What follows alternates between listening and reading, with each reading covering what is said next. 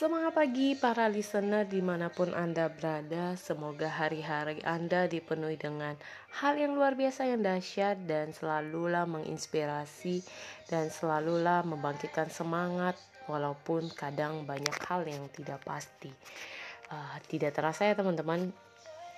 Tersisa waktu-waktu yang begitu cepat Rasanya tinggal seminggu kita akan mengakhiri 2022 Nah teman-teman kalau di flashback lagi ya di dalam 2022 ini apa sih pengalaman-pengalaman yang benar-benar sangat membuat kita terpukau bahwa kita punya loh kapasitas kemampuan itu. Bagi saya pribadi hal yang paling saya terpukau adalah melihat bagaimana saya bisa berdiri di atas 6000 orang.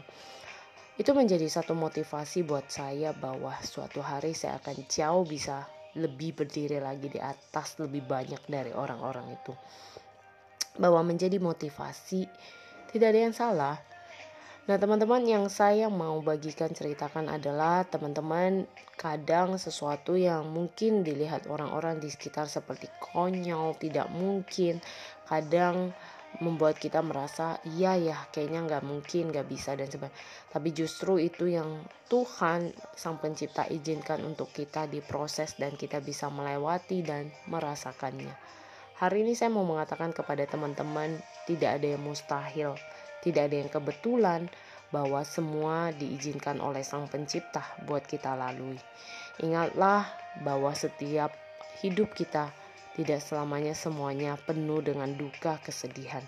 Justru ada hal-hal baik, hal-hal positif yang saya yakin Sang Pencipta izinkan untuk kita belajar melihat bahwa kita punya kapasitas itu dan kita bukan melihat membandingkan diri kita dengan orang lain. Lakukan yang terbaik. Remember, always be grateful and